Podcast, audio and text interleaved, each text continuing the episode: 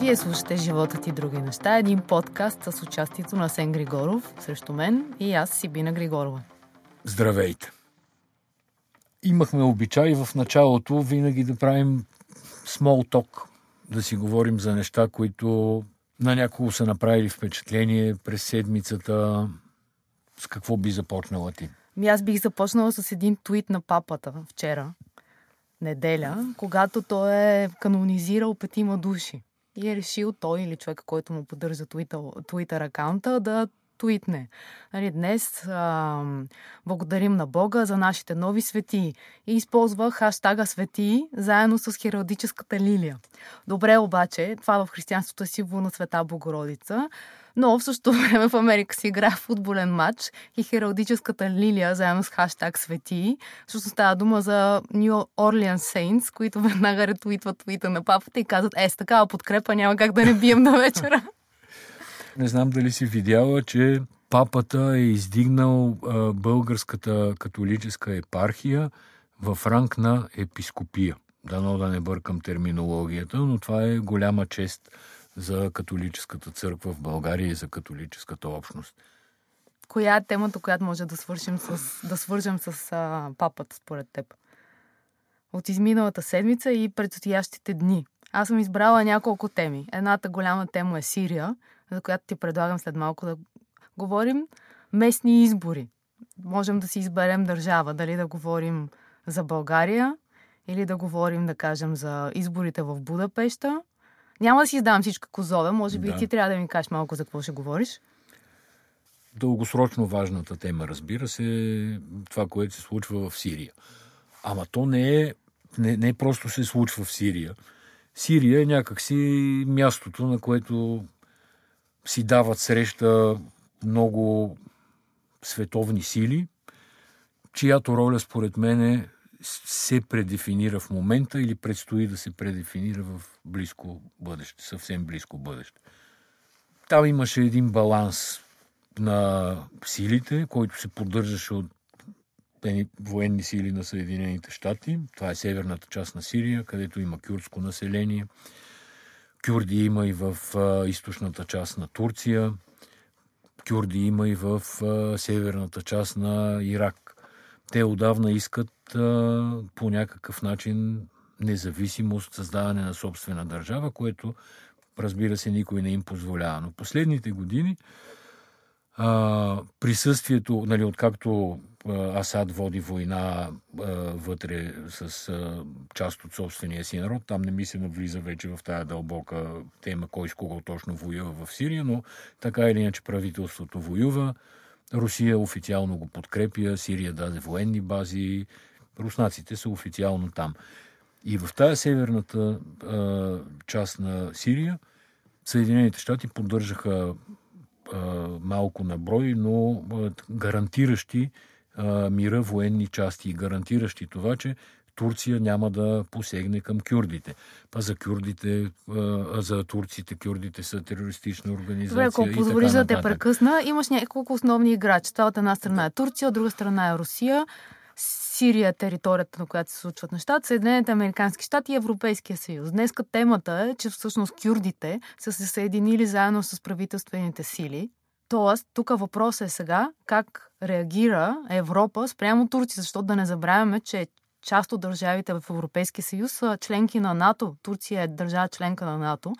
И ако сега Русия, заедно с правителствените сили, заедно с кюрдите, влязат в някакви военни действия с Турция, това означава, че автоматично онзи член 5 на НАТО, за който многократно е говорено през годините, когато има нападение срещу една държава членка на НАТО, той трябва да бъде задействан за всички държави членки на НАТО. Тоест, Точно така. всички от НАТО са в... От друга Днеска... страна имаш позиция, да. извинявам, че те прекъсвам, на Европейския съюз трябва да имаш, тъй като а, от Турция заплашва, че а, ще пусне всички емигранти, които са на територията на Турция, те са няколко милиона в Европа. От друга страна, обаче, Франция и Германия изнасят оръжие, което продават на Турция.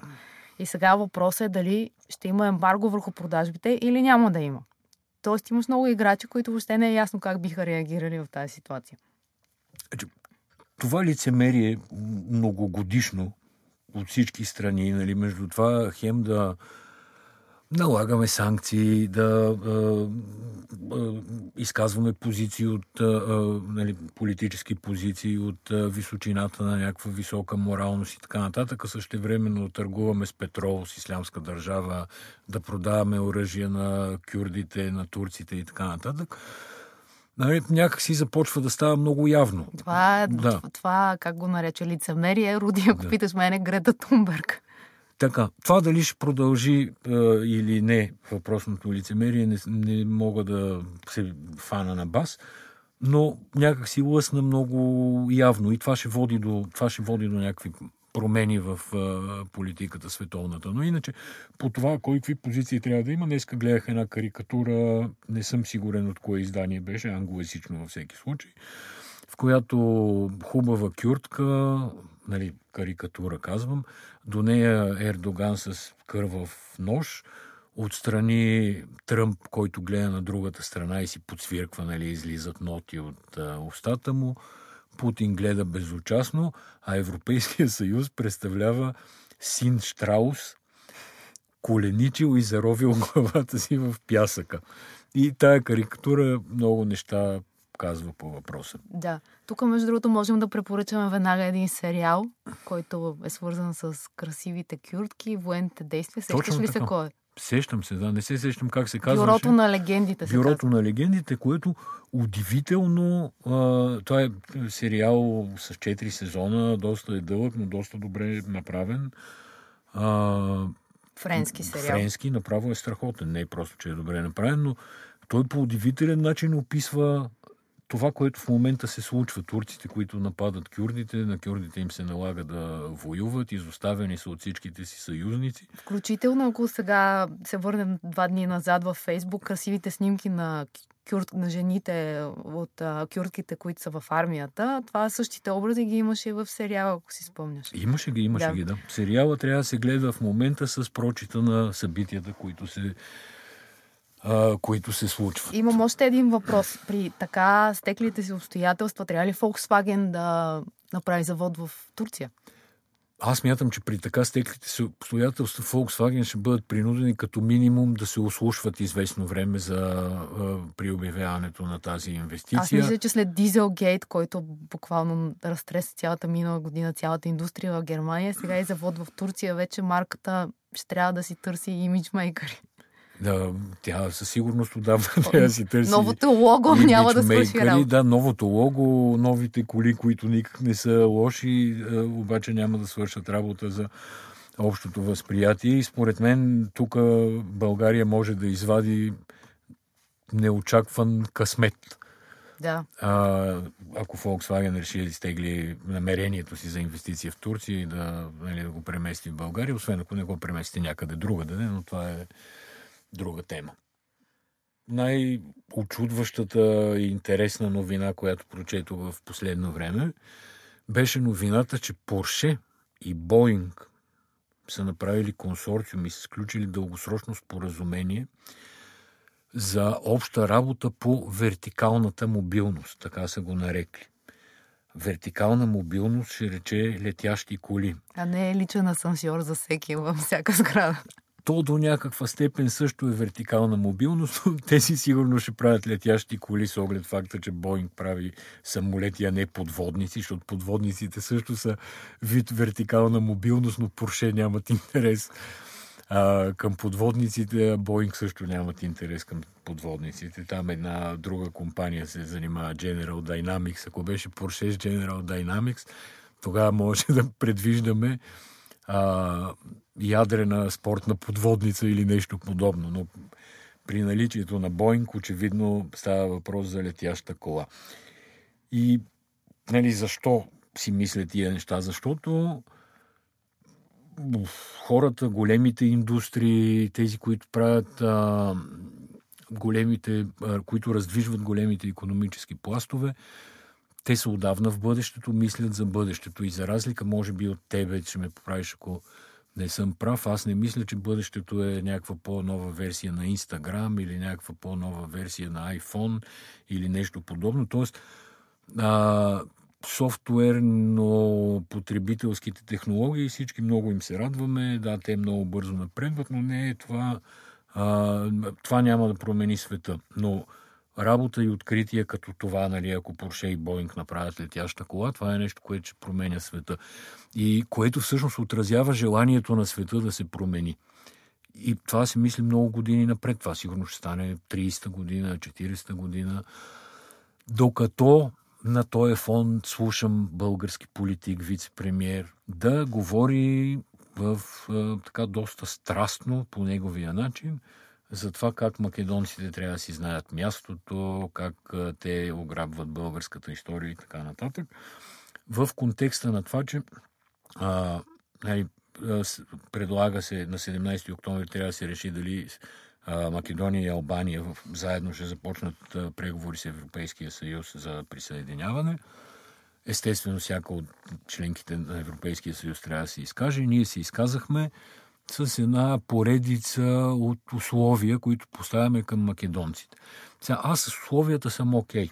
Мисля, сами по себе си ми звучат разумно.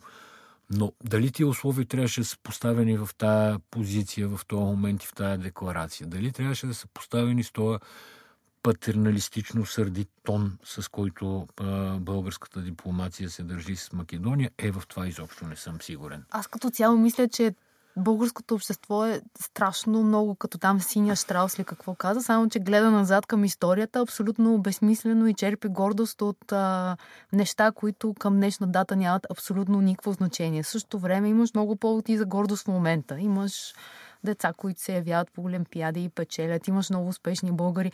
И въобще за мен целият този дебат, какво пише в учебниците на македонците, разбирам, че на ниво историци е важен, но оттам нататък като обществен разговор, за мен е това е абсолютно енигма. Тоест, много грешно си поставяме приоритетите, а, нещата, с които да се гордеем като българи, как възпитаваме децата си, самия начин, по който се учи история в учебниците. Също за мен е потрясаващо скучен. Това трябва да са някакви истории, които те карат да мислиш, да си представяш а, много други науки, да кажем география през това, да разбираш след това социалните движения, как се случили економиката. Нищо от това. Те си стоят на битките, коя година, какво се е случило. Така че за Македония, за мен, ние бяхме в Македония преди около 6 да. месеца. Едно прекрасно място. Паметниците, които толкова се подиграхме, те самите са се превърнали вече в нещо като карикатура на самите себе си. Те не стоят като нещо сериозно. Да, нали? те и македонците ги приемат до голяма степен като карикатура. То е прочут площад, на който седяхме и пихме кафе, то изглежда като декор на някаква... Да, се носи в Бояна киноцентър. Да, включително, да. спомняш ли си там по реката, не знам коя е, може да е Вардар, ама може и да не е Вардар, просто не съм сигурен. А, как имаше едни изкуствени кораби, такива с плътноходи, сложени по, по протежението на реката. Като погледнеш от площада те според теб да. какво трябва да направят с тия паметници? Трябва ли да ги махнат или трябва да си ги гледат? Абсолютно ми е все едно какво ще направят македонците с тия паметници. Наистина, доколкото а, трябва да коментираме по някакъв начин какви трябва да бъдат отношенията между България и Македония, трябва да са абсолютно съвременни, модерни, прагматични, да си направим железопътна линия, която се прави от не помна коя година. Не, колкото по-стабилни съседи има в България, толкова по-добре за държавата. Какво пише в учебниците, да. наистина трябва да бъде обект на някакъв Еми, друг дебат. по въпросния дебат, нали, дали да била твърда българската позиция или не, според мен трябваше да е, да, заповядайте да преговаряме и нали, ние ще ви помогнем за преговорите в Европейски съюз. А по, по пътя ще видим там какво ще направим с паметниците, с учебниците по история, с националния им празник. В никакъв случай не казвам, че те са прави, но наистина това са други разговори. Да. Това, това няма нищо. Добре, тук сме много на едно мнение. Има ли тема, по която можем леко да се скараме от твоите? Добре, аз днес се събудих с новината за Будапеща, където опози... опозицията се е обединила е успяла да издигне кандидат на местните избори, който е успял да победи кмета от партията на Орбан, настоящия до момента, който е бил 10 години кмет. Много ми напомня ситуацията на една друга ситуация, в една друга столица. В Истанбул? А, не, не точно. Малко по... Да, ма в Истанбул беше същата ситуация. Не, в интерес на истината, да. Обедини се опозицията и биха Едоган на изборите за кмет на Истанбул. Да.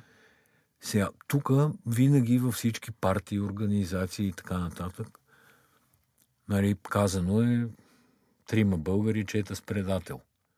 А, и нямаше никакъв начин да се обедини опозиция някаква, нормална, ако нали, приемеме, че трябва да се смени а, така политическата власт в Софийска община, защото наистина една и съща политическа сила управлява може би 14 години, 2005 ли беше, а, когато Бойко за първи път влезе в кметството, но такова обединение не може да стане. Разпарчетосаха се.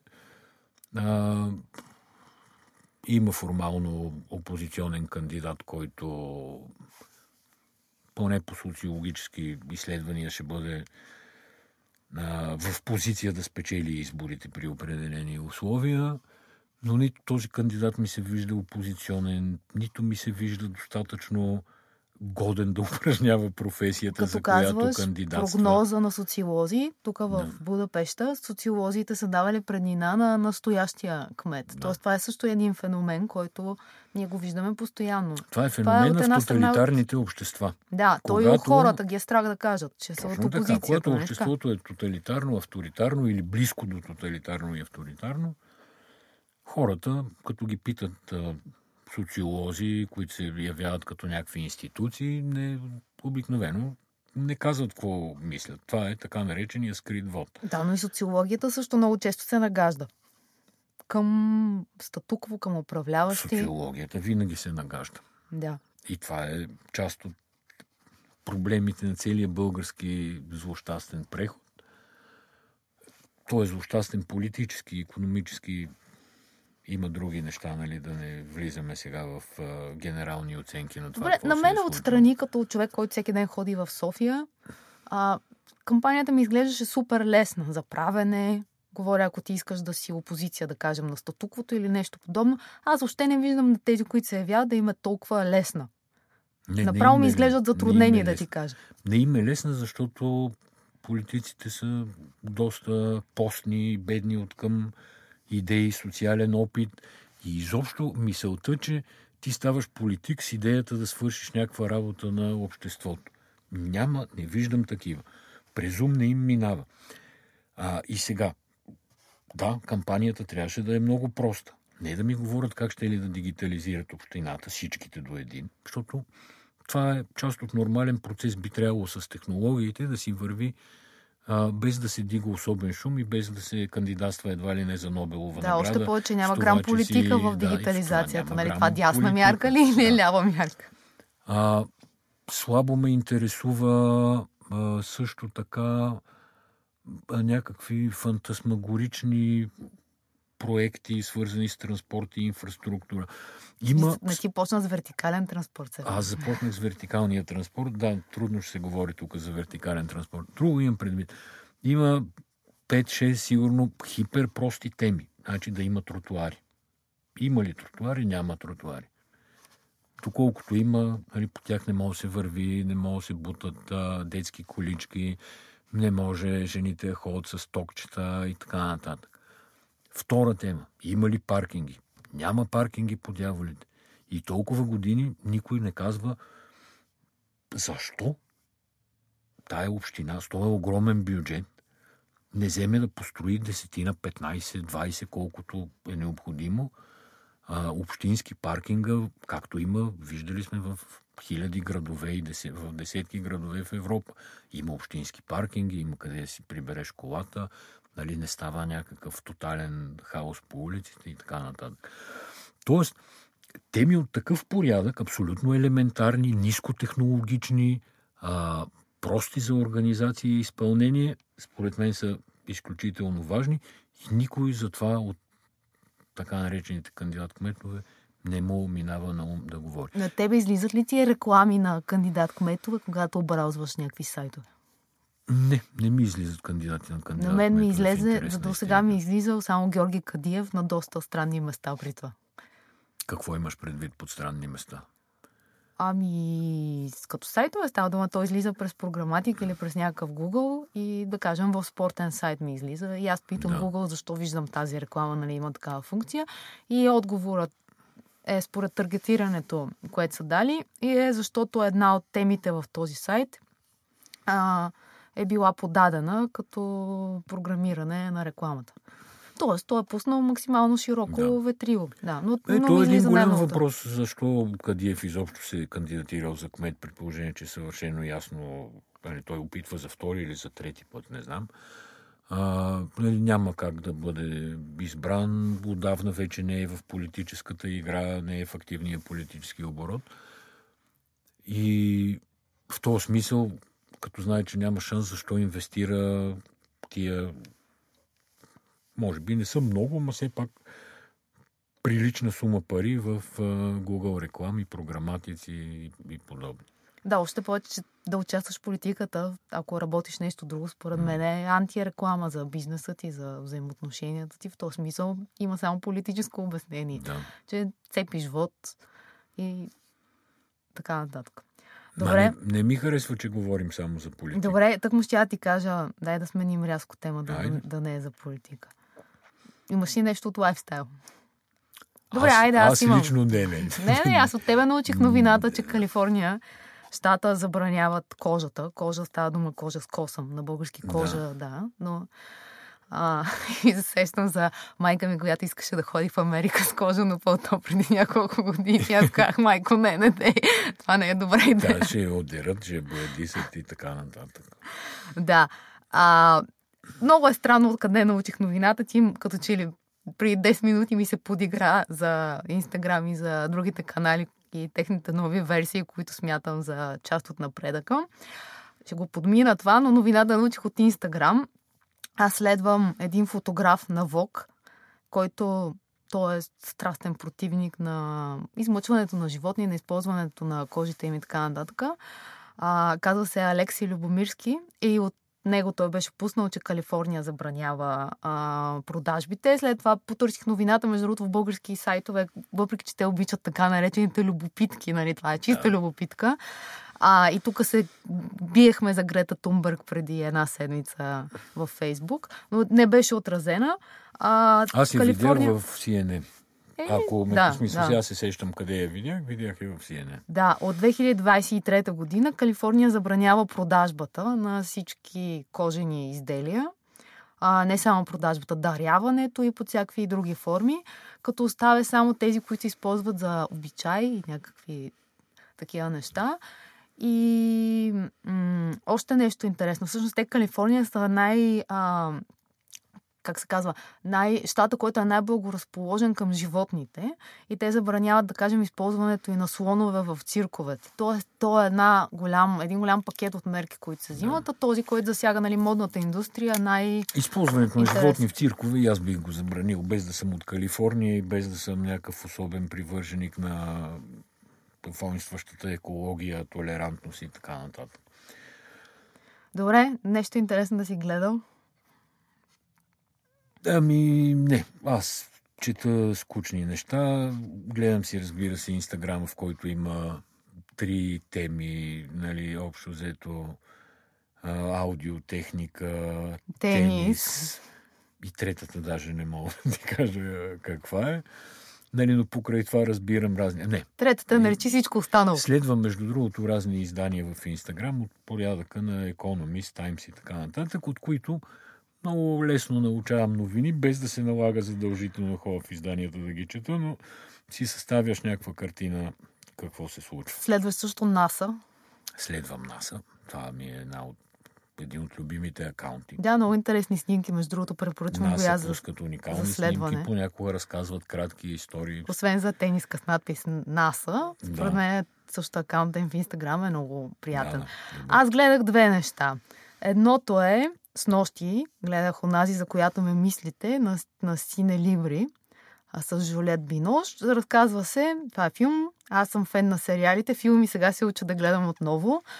А, разказва се за една жена, която си прави фалшива самоличност във Фейсбук. Представя се за много по-млада, отколкото е. Тя е на 55, някъде има две деца.